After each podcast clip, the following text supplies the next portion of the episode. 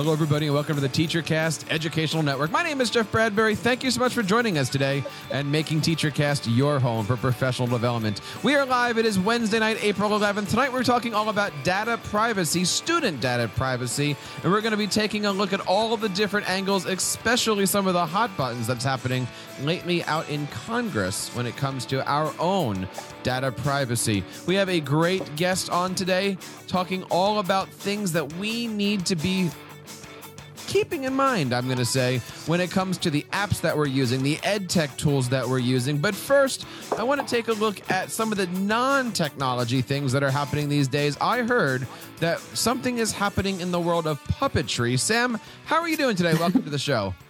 I'm doing really well, Jeff. It has been an exciting week in puppetry because I have been working on puppets and 3D printing, and I have a puppet in my hand named Bob the Dragon. Hello, I'm Bob the Dragon. And he his head is actually the shape of a lemon that was really weird looking that grew on one of our lemon trees out here. Mm-hmm. And I scanned that in and then 3D printed it and then painted what I had and applied feathers because feathers make everything magical. And uh, I'm just having a really good time kind of figuring out how I can give kids different ways into 3D printing and digital making. And starting with an organic form like a lemon, scanning it in and then adding to it is a lot of fun. It looks pretty neat. And I noticed that you have a few new uh, episodes coming out of your podcast, Beyond the Hour of Code. And you recently put out a post on TeacherCast about that. Yes, in the Beyond the Hour of Code podcast, we have updated you on several of our running projects, including Notorious LED and an upcoming car hack project. And what is that all about? Did you know that yours, you know, it's about data, Jeff? Oh. Did you know that your car creates data constantly? And some of it is transmitted to your dashboard, but a lot of it, like your manifold temperature, may not be directly displayed on your dashboard. It just lights up when something goes really, really wrong. But even before something goes wrong, there's data coming into your car. Hmm. So you can buy or build an onboard diagnostic device that reads that data and displays it. And I'm going to construct one, and I believe I'm going to be using a Raspberry Pi computer to do it. That sounds pretty cool. And I know you're talking about data today. I'm going to tell you that the data number for this show is four and that happens to be how many fantastic episodes out there of a new podcast by our one and only Jennifer Giffen. Jen, how are you today? Welcome to the show. Hi. Thank you. Thank you. Yeah, I'm doing great. I'm actually really excited um, to have this conversation. I am by no means an expert in this field. We have some pretty strict policies in my district uh, around uh, where we can, what sort of apps and tools we can use with students, and we need to get parental permission for pretty much anything outside the, the G Suite apps, um, which I think is great. But I'm very interested in, in picking Casey's brain and hearing what uh, she has to say um, about it and doing some really, really phenomenal learning tonight. So I'm excited to be part of the conversation. I am, as you said, looking forward to learning about it too. And talk to us a little bit about that wonderful show that you have going on there. What's the name of it again? Shukes and Giff is the name of the podcast that I do with uh, Kim Pollishuke. And we are on episode four. And essentially we just share uh, EdTech treasures that we've come across either recently or that we've used a lot that week and realize how much we love. And we try to keep it to 20 to 30 minutes, but lately we've been getting really excited. So we went a little over 30. So we're going to pare it back instead of sharing three each. We're going to do now you're saying two each. You're saying EdTech treasures out there. I'm assuming your first three episodes were all about puppets.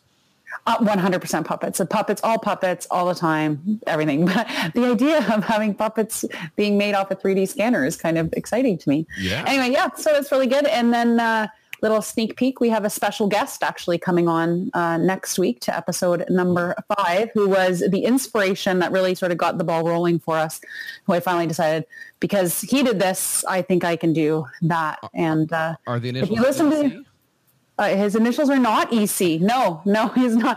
I love Eric Curts. that is that is not a, a, a secret to anyone. No, his uh, his initials are not that, but he does like to ditch things. Oh, we'll have to uh, wait and see who that could possibly be.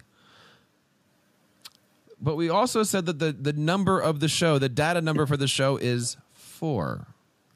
And today is a very exciting day over here at TeacherCast. We just found out that our brand new podcast called EdTech in the Classroom uh, was just granted releasing over on iTunes. Um, brand new podcast over here on the TeacherCast Educational Network, all about the EdTech that is in your classrooms. Um, we used to have a show here called the App Spotlight. We did over 400 shows featuring wow. EdTech companies, app developers, you name it. And when we did our relaunch a few weeks ago, we said, ah, let's put this app show thing away and and relaunch, rebrand. So if you go over to edtechintheclassroom.com, you can check it out. We have four episodes out there right now. The last episode that we did was with a fantastic company called Learn Platform, a great app out there that essentially helps you figure out with your school district the right technology for your school. My guest on that show is the same guest that's on here tonight. I want to bring on a good friend now from North Carolina. Am I saying this right? I want to bring yeah. on Miss Casey Rimmer. Casey, how are you today? Welcome to the show. I'm good, thanks. I'm starting to feel like I should have something to share about puppets. I feel like I'm missing out. Uh, next time, I'll bring my puppets. Well, Don't worry. it's an hour show, and you you're welcome to come up with something or make your own puppet. Can you start? You have a 3D printer? Um, not here. No. Oh, we'll have to no. get you one. Tell yeah. us a little bit about yourself, Casey. So my name is Casey, and I work in a rel- relatively large district in North Carolina. And I have been, I was a classroom teacher first, and I was in part of our, our very first round of one-to-one computers and the first group to kind of roll them out in our district. I really loved it. I really took off with it. And I ended up in an instructional technology facilitator role. Fast forward a few years, um, a few different moves and changes. I used to work for technology services. I have a really great relationship with the folks that work in that building. And I still work in that building. And recently I moved over to teaching and learning and kind of our curriculum part of our of our district. And, and I, I think that it doesn't really make a difference to me because I either live in one building and I'm really good neighbors with, you know, teaching and learning, or I live in teaching and learning and technology is like th- those are my people. So um, I kind of straddle the two role two roles in the two different divisions and kind of help kind of bring them together. So that's really where my passion is. I love it. I love how my job is different every day and how exciting it is. Well, it is great to have you back on the show. Let's bring everybody here on our panel on. The topic for tonight is talking about data privacy. Now, obviously, this has been a big topic this week. If you happen to be listening to the news or maybe sitting in front of the House of Representatives today, there's so many different things going on here. Um, Casey, let me kind of throw the ball at you here. What what is the I don't even know where to start with this. Talk to us a little bit about student data privacy. Why is this important topic these days? So I think that the reason that I get really fired up about it and really excited about it at the same time is that it's so complex and it's so hard to navigate. And the, the thing that I get really caught up in and, and really um, grinds my gears a little bit is it's all such lawyer terms and it's very it's very hard to navigate and and I don't think it's fair for us to ask teachers to navigate that on their own right? It's a really hard thing. And we all know how busy teachers are and, and tech coaches are and things like that. And so when we are looking at terms of service and privacy policies and all these laws that have all these letters and acronyms, it's really hard for them. And most times teachers probably are going to say, I don't know what that means. So I'm just going to do what I think is right for my kids. And, and they, I know teachers are always acting in the best interest of their students and they're trying to be engaging and they're trying to find the greatest new tool. But sometimes there's these kind of like things lurking in the water that I would just like to clear up the water a little bit and help people understand what some of the risks are to help protect their students and protect the teachers. I think that's really important. So uh, a lot of times folks feel like, you know, the, the district says no, or, or Jen, you kind of said, you know, my district's really strict and, and you have a pretty good attitude about that. And I think it's a great thing that your district asks for parent permission for most everything outside of G Suite. And mm-hmm. and I think that a lot of folks are like I'm like the no lady, right? That that people are like, gosh, she said we can't use that. We can't use that. We I don't want to be the no person, but I want to be the person who has safety in mind for students and for teachers. So let's take a look at some of the vocabulary here, right? We have COPPA, we have FERPA, I believe CIPA is another one. Am I say, saying that right? Yes. Um, what are they? What what is So- what what is COPPA? Let's start. Let's just kind of break these down before we get into the discussions here. Okay, so COPPA is the Child Online Privacy Protection Act, and that's the one that you most often see that um, vendors and partners and, and ad tech companies kind of they talk about a little bit in their terms of service. And that basically is put in place to protect students. I like to use the analogy that it's protecting people from reaching out to students under the age of 13. So that's kind of the magic line most often, right, is 13. Sometimes you'll see 18, um, but that's usually outlined or pushed by COPPA. And what that means is that companies can't share maybe like a student email address with other people, right? I always say that nothing's ever free, right? And come and lots of tools are free, but but have you ever registered for a conference and then got more junk mail than you know what to do with, right? You're like, oh my goodness, where is this all coming from? Can you imagine being under the age of 13 and getting messages like that from people soliciting your money and your time and things like that? So COPPA is really set to protect students from people getting their information and reaching out to them. I always say it's like providing providing protection against people telling students, "Hey, you just want an iPad, click here." Right? That's what it's trying to kind of keep keep that phenomenon away from students under the age that they can't make that decision. Does that make sense? And the the rules, so our understanding, is currently thirteen. That's that's most often what you see with the FTC and what what they say about COPPA. That's what they've kind of said is the age that children under the age of 13 are are not allowed to websites are not allowed to co- collect information under the age of 13 and that's why you see most often that tools will say you must be 13 years or older to use this tool. So basically what they're saying is they're probably going to share your information. Now, going from COPPA over to FERPA, what is that? Okay, so FERPA is is actually um, more. It's a, a much bigger privacy act, right? That's Family Educational Rights and Privacy Act, and and I think of this as a teacher. If we think back, this is when we talk about like you're not allowed to use student names, first name, last name. You know, you have to kind of um, use protect student names and email and things like that or who can see transcripts who can see grades. I think of it most often in a more traditional way right? Ferpa has been around for a long time as long as education has been around. But when we're talking about student privacy and protecting they they also have an amendment called protection of pupil rights amendment. And and ferpa is really kind of focusing on what is the information that we're allowed to share as districts, what kind of information, and we have to notify parents that we're sharing that information. So that's kind of the big piece I think as it as it relates to student data, especially in a tech environment. It's it's really kind of who we're sharing information with and what information we're sharing. Now, when we're looking at all of these things, um, is this a, a United States rule, or and I'm asking because one of our co-hosts here happens to live in Canada. Uh, Jen, do you abide by COPPA FERPA? Is there a Canadian version of this? Yeah, how do you know what? I'm just looking things? it up. We we we actually have a lot of companies that reach out to us and, and they say, "Oh, we're COPPA compliant, we're FERPA compliant." I'm like, "That's great, we're Canadian." Um, so that doesn't mean a whole lot to us because obviously the legislation between the two countries is is very different. Um, so we do have um, the Office for the Privacy Commissioner of Canada that's rolled out some things, and there are policies, but for the life of me at this moment, the acronym escapes me. But there are policies in place that are like um, COPPA and FERPA, but I I would hazard to say ours are actually even a little bit um, more strict. Maybe is the word that I'm looking for um, in what they'll allow us to do. There's not. I don't know if it's because we have a smaller population, so we're able to control a little bit more in that sense.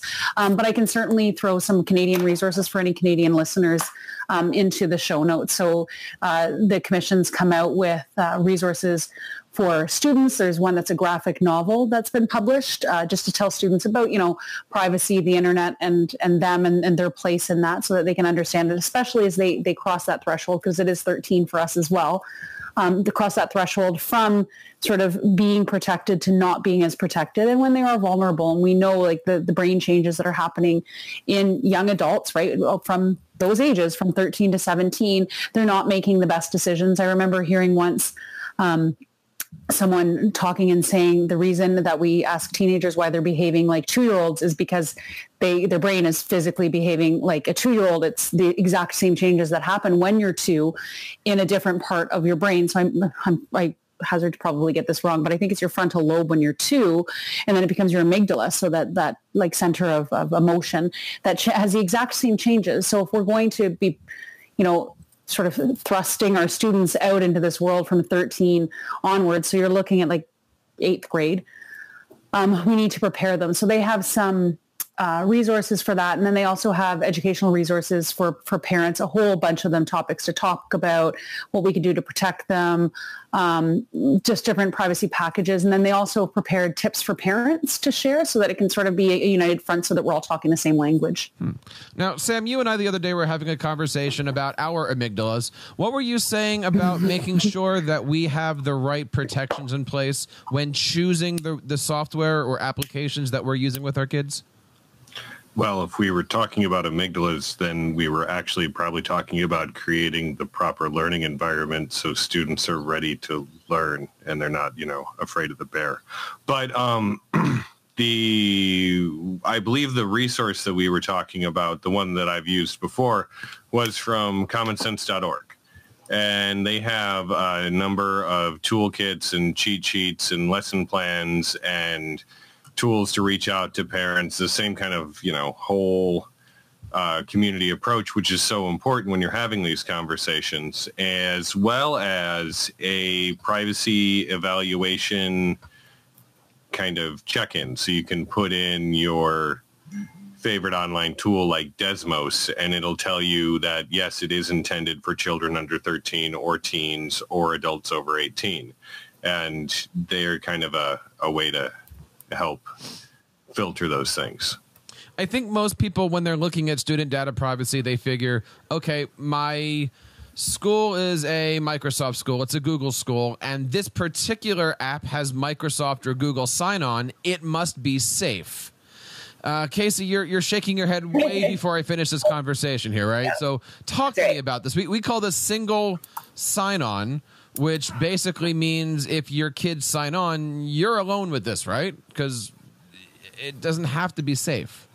Yeah, so so there's there's I learned a term while I was kind of studying some of this stuff recently, and there's there's two kinds of kind of pathways in. The first one is is partnering with a third party tool, and just because you say go ahead and use my what already I what I already have established, whether that be a social media profile, whether that be you know Microsoft or Google or whatever, that does not mean that they are agreeing to the uh, the the terms that you've agreed with with Microsoft or with Google. That means Cambridge Analytica. oh, sorry, something in my throat. Sorry. That means that you are agreeing to their terms and you haven't even seen them, right? So there's no there, there's no way that you know what kind of information they're mining from your account at this point or what they're going to do with that data. So that's it's that's a terrible thing to do. It's very easy to do, and that's kind of the point. The other the other kind of way in, which Making is also, terrible things easy to do since 1974, right. is, is this term called click wrap. And that is when you download the new iTunes, right? There's 76 pages of, of terms of agreement that nobody reads, right? And the, probably the average person. Right. And and then you can have it emailed to you. How many people do you think actually get it emailed to them and, and read it then, right? They've already agreed to it. What does it matter if it's emailed to you or not? You you said email it to me and I agree. So um, that's called a click wrap. So that's my that's my new term for today is a click wrap. It says, do you agree to these terms? And and we could give students, children, minors the opportunity to click accept. I have a, a seven-year-old who uses an iPad all the time and a box comes up and he hits whatever he has to hit for it to go away so he can keep using that iPad. And so, so that's like total, like you said, Sam, it's making terrible things really easy to do. So should technology in the classroom be at the discretion of the teacher, the adult, the professional, or be at the discretion only of the district? Meaning, if the district says no and the teacher wants to, then the district says no. So, so I'm torn because I'm in a very large district and it's really hard for, if I wanted to approve, if I had to approve every single tool that a teacher used in their classroom, that's all I would do every day, all day, right? And it would be, you would still be behind and everybody would be mad at you. That's right. And I would tell Yes. people no and they would so so really the more efficient thing to do is to educate folks on the best way to kind of run their own screening. Now, absolutely, we try and keep up as fast as we can. You know, tech tools are being created and deleted as fast as we're talking. So, it's it's it's a huge moving target. It's so hard to keep a approved list. Did you guys hear about Go Animate? No. They're shutting down their education wing next year at the end of the year. And they they had this little thing that said, as you move on from Go Animate, we recommend you you look for tools that are COPPA compliant. So my coworker said, so do we read this as saying theirs aren't and they're not going to be, so they're giving up? That's that's what's going on here. Wow. I hadn't heard that. That's But just because something like Go Animate, let's just use this as an example, and I've never read their terms of service, like the average person apparently, doesn't mean you can't use it in your classroom, right? If a teacher wants to have an account and create an, a Go Animate, as an example, for a learning purpose, they can still use that in a teaching environment. Yeah. COPPA FERPA, as I understand it, just comes in of when do you want your kids to make an account? That's right. That's right. And but that's super confusing for a teacher, right? Right. So I have I have a really good example. I had to do a presentation. I, I worked with this school and I had this bang up presentation ready to go, right? It used Flipgrid. And so I was like, well, I'm going to do this Flipgrid presentation. I put in a request for it to be approved and added to our iPads so that I could say, and you can use it on our iPads. And and my colleague who does some of the filtering for the apps said you can't use Flipgrid. It says you have to be 18, 13 or older, or 18 or older to make an account. And I thought, how did I let this happen? Like I am the person who is always talking about terms of service and privacy policy and, you know, making sure kids can use tools. And uh, how did I let that happen? And after I went back and looked, it said to create an account right? The teacher's the only person who has to create the account. The kids aren't creating accounts when they're making flips and adding to a grid. And so for a minute, I was like, wait a minute. So someplace in their terms of service, it says you cannot create an account if you are under the age of 18. And for a long time, I was teaching teachers to go to those terms of service and the privacy policies and do control F and see if you can find the number 13 or the number 18. Because a lot of times that's how you can find it because there's six pages of legalese that nobody knows how to read. So that's my little shortcut, but my little shortcut circled back and got me, right? Because kids don't have to create accounts. But if I was a classroom teacher, I probably would have been like, oh man, we can't use that because I wouldn't have had the time to spend 30 minutes determining if Flipgrid was okay for my students to use or not. So wh- where do we go to learn what these things are, right? Like how do we how do we know as as average teachers what it is? I mean, are we expected to go through all the terms of service? Is that why we have administrators, tech directors, tech coaches, things like that? What do you I, I, I think it's a healthy healthy mix kind of of both, right? I think that we as teachers and educators, we need to model good behavior on the internet with people, you know, not not putting your full name. We've we've been hearing that for a long time, right? Don't ever put your first and last name if somebody asks you for something. And be careful who you're giving your email address to or your location or where you live or too much info, right? And that's that's really where we have to kind of start and teach students to be kind of aware with of that and how they behave on the internet. Um, but also kind of talking about some of these terms and saying to teachers, just be aware that there's these things out here. There's some really great lists like um, the, the student privacy, I'm drawing a blank. The student privacy pledge.org is a page and, and they have people, I linked it in the show notes. They have a list of of companies who have signed their pledge, right? And and for the most part, you I you can say, okay, like there, this is a company that's standing up for student privacy, and and they're signing a pledge saying, we will not do this, we will not do this, and we will not do this.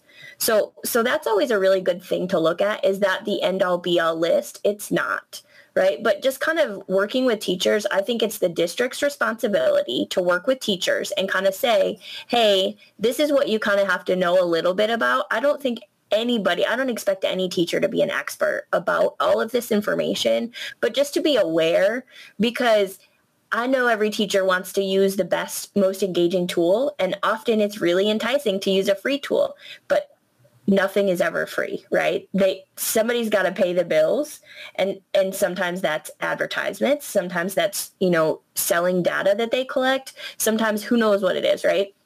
So just having that in mind, like just being cautious, but using, so the, the last thing I would say for teachers is to use district provided tools, right? Always err on the side of caution. Like Jen said, even if it doesn't require parent permission, what's it going to hurt if you get it?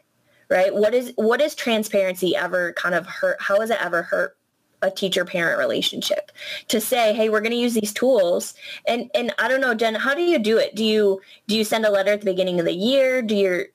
We actually, our, our, policy is to send for every tool that we use. Um, so you can't blanket it saying, I know there's a neighboring district, Tars, who uh, they, they say we're going to use our professional judgment and there's, they have an opt out instead of an opt in. We do for every tool. They're, they're starting leaning now because they're realizing we're using so many that we can send one home saying, here's all the tools we feel we're going to use. Um, and I think the advantage to that is that well, we don't speak the legalese, at least in my district, we have a lot of lawyer parents who might be able to inform us in our own practice too. And then opening that sort of community dialogue, I think can be really valuable. Now, it, it, you can also have some snags, right? Like there's a, not a lot of people in my district who, well, there are a lot who, who do, but they're not allowed to use Seesaw because of um, it it contradicts with some of our Canadian privacy laws for students. And so they don't, and that came out through parent conversation from my understanding and, and talking with district um, attorneys and that. So, you know, that can happen, but again, we're, we're there for the safety. My, my concern right now and our, a lot of our discussion is around add-ons and extensions for Chrome and uh, G Suite tools because they're like, oh, it's G Suite, we can use it. But if you don't really know where that data is being stored, so New Vision's Cloud Lab, for example, who does, you know, um, they do formMule, they do Autocrat, they've said, no, everything is stored in Google, it's yours. And because we're an EDU domain and we have it, we're fine. But then there's other ones that you don't know where data is being stored or if data is being stored. And so because this sort of goes back to our comments earlier that if we um, we automatically think if we can sign in with Google, it's fine. And same with this, it's an affiliate. It's, it's built into the Google tool, so yeah, we can use it. Pear Deck, for example, I just had a really big conversation last weekend with a rep from Pear Deck who said, no, if you use our if I, if I understood it correctly, and Pear Deck, please correct me if I'm wrong. Um, if you use their add-on and slides, it's fine because that data is stored in Google. But if you use their standalone product elsewhere, that is a, a sort of a different privacy policy. So there's, there's a lot of, it's, a, it's an onion, right? There's a lot of layers. So clearly, there's a there's a lot of different things that we're going to be talking about with all of these things. But speaking of ads, and speaking of data, and speaking of working with others, we want to take a pause here for our friends over at the Principal Center. If you're seeking a new educational leadership role, it's essential to start practicing for interviews now. Most candidates for principal or assistant principal job openings wait to start practicing until they get the call, which honestly is too late you have the opportunity to get an edge by starting to prepare now, before you have an interview on the calendar. I'm Justin Baeder, director of the Principal Center, and I've created a free PDF of 52 practice interview questions. Download them now at principalcenter.com/questions. And welcome back to the Tech Educator Podcast. We are here talking all about data and privacy protection. Sam, now you were talking about some of the things that you're doing that don't require knowledge of COPPA, no, not requiring knowledge of FERPA. Um, you're and I'm uh, joking aside here the stuff you're doing with puppets and animations and robots that is completely safe technology to bring into the classroom. Talk to us a little bit about how to create a, a learning environment that is tech savvy but doesn't necessarily require kids to have to even think about creating these accounts Right. And that's just something that's an ongoing challenge for educators who work with students as young as mine because I started pre-K and go up through sixth grade. So most of these, you know, under 13 things, I'm like, well, okay, what are we going to do? And what we do is we talk to students a lot about where data is and what tools are local tools and what tools are connected tools. We really privilege the local tools. We store a lot of our data on our machines. And when we record video before we share it, it goes through an adult. Um, and these practices do take more time, but we get good results. The other thing that I work on doing with my students is having them aware of when they're sharing their face and where they're sharing their face. Um, some of our students in our school have a policy that their faces are never shared ever. Other students, uh, you know, I can take their picture and share it on social media if it's something that we're doing in class because they've agreed to that with the school. And for all of our students, though, when we talk about making videos, one of the options that is always available are these puppets. And, you know, I have students of all ages build puppets at different time and anything from a paper bag puppet to a much more complex puppet like this one that was 3D printed can be a great physical avatar. The kid makes the puppet, the puppet's in the video, the kid's face never shows up in the video. They have a lot of ownership of that video that is their text and at the same time they're actually using a physical avatar to mask their identity. I love the idea, right? And and and what do you guys think about this? Like having the kids be digital, be on video, but it's their hands moving up and down, not their faces. I think it's genius. Ooh. We, we've gone from magical to genius, Sam. That's pretty cool. Right? I'll take it. Yeah. I've All been called worse a 3D today. printer and a, and, a, and a lemon, apparently. That's pretty Right? cool. And Sam, I, I want to add too to kind of what you said. So if I'm ever videoing students um, and planning to share on on um, social media, I say, hey, I just took a picture of you. Is it cool if I post it on Twitter? Do you care? You know, because I think that's a really good skill for them to learn when they take pictures of other people to ask permission. Say, hey, I just took this awesome group photo. Is everybody okay if I put this on my Instagram or whatever? I just think it's one of those things that we we have to model as adults, and and too often we don't. I always check to make sure that they have a photo release on file, but most adults don't ask them if it's okay. You know, so and the high school kids are like, wow, did she just ask me? That was so cool. Right? Because you just respected their image to That's them. right.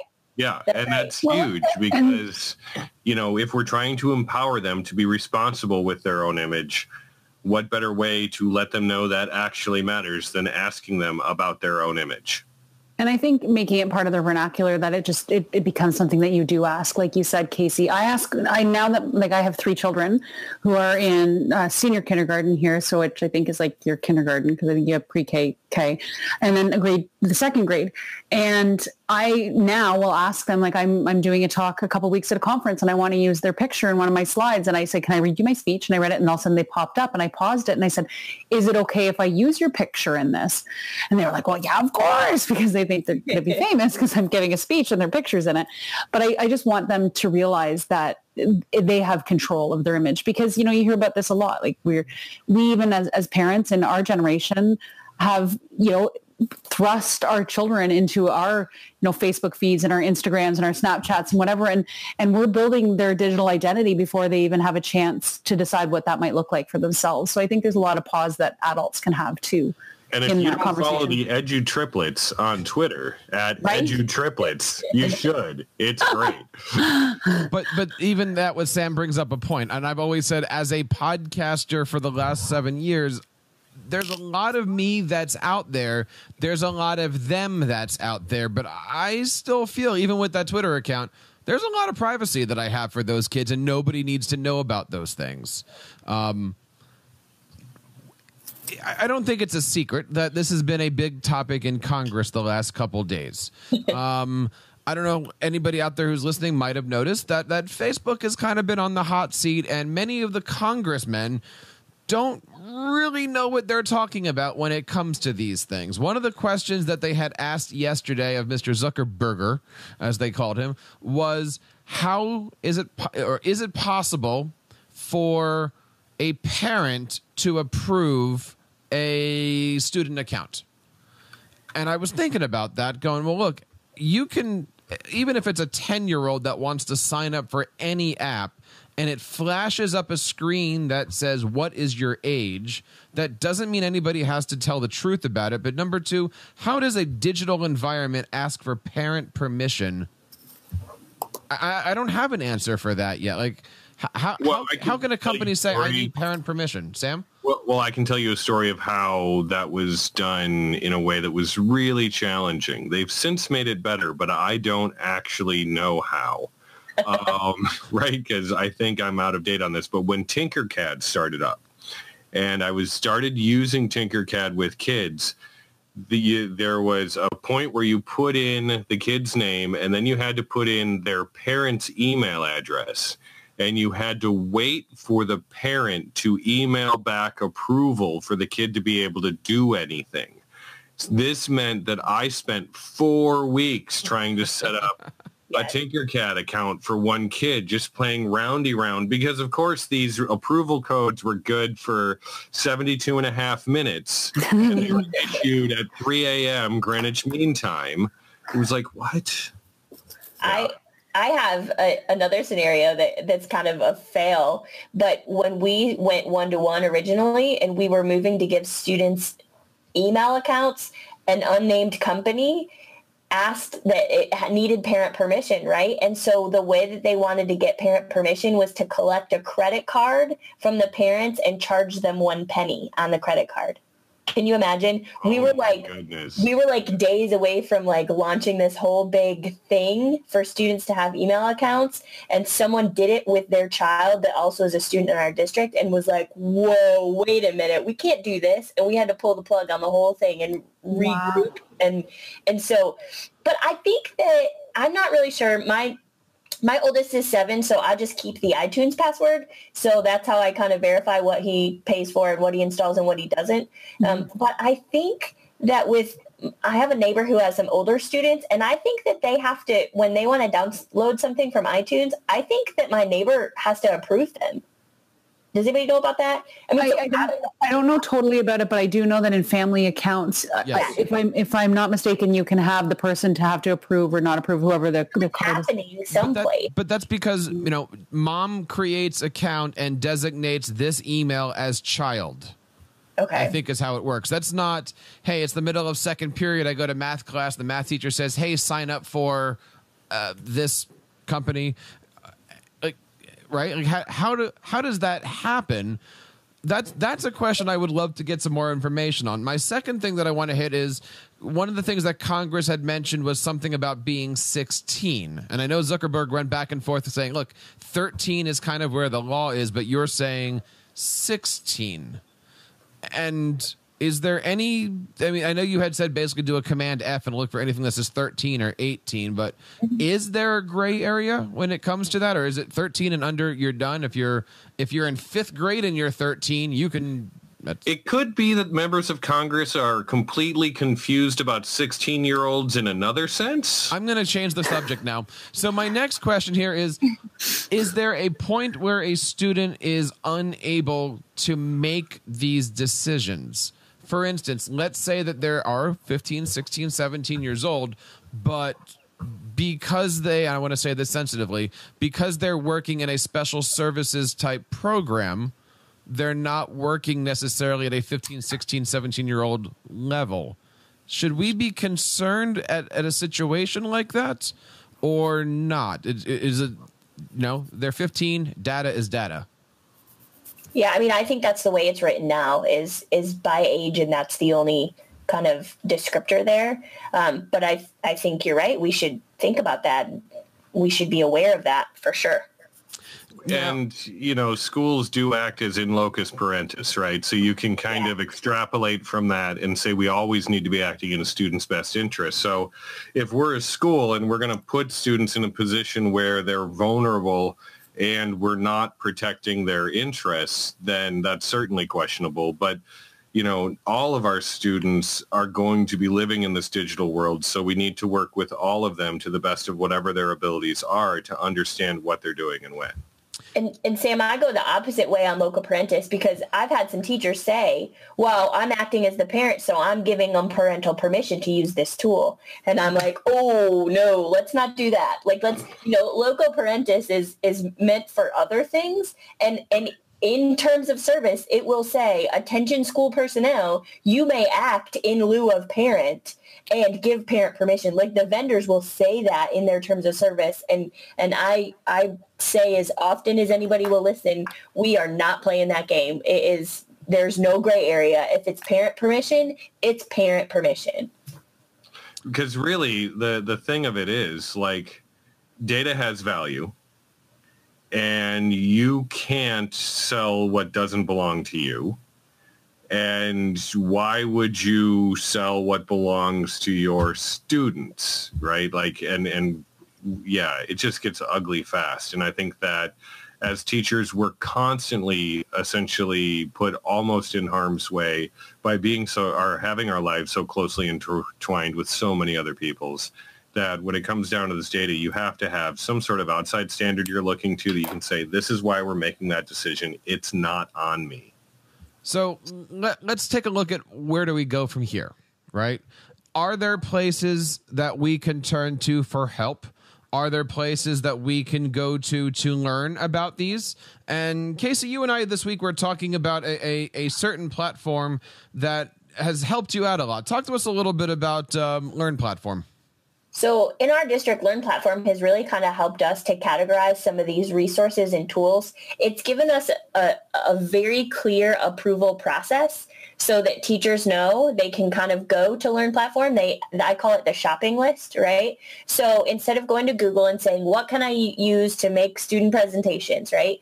They can go to Learn and they can see what's already been vetted and approved by our district. And then they don't have to worry about any of this because somebody else has gone through and either tagged that tool as, you know, allowed for, for use or 13 and up or parent consent required. So we have done as much of that work as we possibly can for them. So I would say that was that's really how Learn has helped us in, in that aspect. But it also has given us an uh, official approval process. So if a teacher looks for a tool that's not in there and they don't know what the terms of service are and they want to know, they can request it right there in the platform. And then the request goes through the proper channels to be approved and tagged with the right level of access and privacy and, and outlines all that for them. So that is how Learn Platform has kind of taken some of that burden off the teacher. So we're going to certainly put the links and stuff in our show notes here. But one of the things that I loved about this when doing this show was that Learn Platform as a teacher is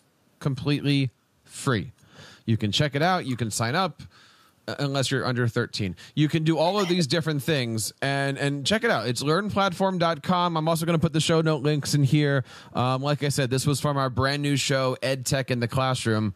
And if you go over to edtechintheclassroom.com, you can check this stuff out you know, with everything going on out here, I would love to know what our listeners think. You can, of course, reach out to us here over on Tech Educator Podcast. And, you know, you can always find me on Twitter at TeacherCast, ask a question. But I want to just kind of throw one last thing here at the panel. As we're going through here, what do we do to educate each other, right? Is it up to us? to to police each other is it up to our district to police us um, not that I think Sam in his role should be going to the classroom next door and saying, "Hey, you're using Flipgrid. Did you know?" But how how do we police everything? Because if I'm right, Casey, if we tell our kids sign up for this, and then there is a data breach, that's on us and our license, isn't it? Yes. Enough said, yeah. right? Like, and that's why I always say when I protect, I, I'm really in this to, to help protect students, but also teachers, because I don't think teachers recognize the risk that they're putting themselves in by mm, going rogue. Uh, so, I guess. so, in talking to a teacher about this recently at a conference, um, a, a teacher who wasn't a tech person basically looked at me and said, well then i'm done I, why would i try this ed tech thing why would i even look at this there's so many different rules i don't want to do it i'm going to go back to my paper way and i felt really I, I, don't know what i felt at that point other than just wanted to give her a hug and go no like we can help this. Jen, what do you think? I mean, how do you support teachers that might say, "I want to try you know, do you say, "Hey, go for Flipgrid," or do you say, "Read the terms of service. Your license is on the line." Um, I think Flipgrid is an interesting example because I'm a Flipgrid ambassador, so maybe Well, not. okay, but Uh, but yeah, I, I know, I know, I know. I, I didn't uh, take the Puppet Grid. Try Puppet Grid. Puppet Grid. So I, it, I think it's interesting in my role because I do see that all the time, right? I'm an ed tech coach. I go into schools and I, I help them and they say, okay, I need a tool that can do this. And, and I, I found this and it's awesome. And so I'm constantly having those conversations. And I think that's my role to have those um, with them. And that's, you know, I, I have to do my due diligence to make sure that the children are safe. But I don't think I feel that way only because of my role. I feel that way because I think that we're all in the business of, of finding, you know, of keeping children safe and making sure they learn. And I think I would be negligent if I didn't raise concerns. And I'm not saying I'm going to go and run to a principal or to the district or to my federation, my union, if I see it, but I, I certainly think you need to say something. I, I would almost say it's akin to if you see a friend leaving a restaurant who's had too many drinks and you don't say something to them about what you're doing right now is irresponsible for yourself and others, then we're just doing a, a disservice to society on a whole. And maybe that's a bit of a hyperbole, but we're, we're in the business of protecting children. And I think having those conversations, so long as they can be collegial and we, it comes from a place of, of respect and with the right tone, I, I don't think there's anything wrong with having those. And then in fact, I encourage people to have them. Sam, what do you think? I think that you know it's it's always tricky giving other people the benefit of what you know, but it's the kind of thing that needs to happen in a structured way on a staff level and as well as individual to individual. Because when there are privacy concerns, we need to be thinking about it. And frankly, as a teacher, I want to hear about it from the teacher next door long before I hear about it from the parents of the students I teach. Very good words of advice, Casey. Uh, la- last words on all this stuff. What's your What's your final thought tonight? I think that, that the important piece is awareness, right? That teachers need to be aware, students need to be aware, everybody needs to be aware that this is is really, and I think probably Facebook and Congress is doing a good job of kind of putting it out there in the news right now that that this is a real thing and it's a real threat, and we just need to know what's being done with our data, where it's going, who's collecting it, and and what they're doing with it is is really so and and in the case of a teacher who needs to protect students they just need to kind of know hey you know i've done a little bit of work here and i've i've identified that this tool is okay. And sometimes it's more work sometimes it's less work. But as long as there's there's some attention being paid to this it can't be something that says i don't you know i don't have time for that. I don't i don't care about that. That's that can't be an option in in today's classroom You know, I think the one thing that we can all agree on is that this is a topic that needs to have conversations on. Teachers to teachers, teachers to tech directors, tech directors to community members. Everything that's out there needs to have a conversation and a plan for yourself, for your school district, and especially for the students, no matter what age they are. We want to hear from you about this. You can, of course, find this show over on techeducatorpodcast.com. This is episode 179, and you can always reach out to us over on teachercast.net slash voicemail. And, uh, you know, if you want to come on the show and talk about this, we would love to have you on. Casey, thank you so much for your time today. It was amazing having you on talking about this, uh, talking us through this, this very valuable topic. thanks for hosting me it was great And everybody else, we have a great show for you throughout every single time. Of course, we're here live every single Wednesday at 8:30 Eastern Time over on teachercast.tv. We stream on YouTube, on Facebook, on anywhere that you can find video. We are here on Wednesday nights and of course, you can find us over on iTunes, Google Play, and wherever else podcasts are. And of course, we want to thank our live audience over on teachercast.tv for everything that they've been doing for us here. We appreciate their help and support. On behalf of everybody here on the TeacherCast Educational Network, my name is Jeff Bradbury, reminding you to keep up the great work in your classrooms and continue sharing your passions with your students.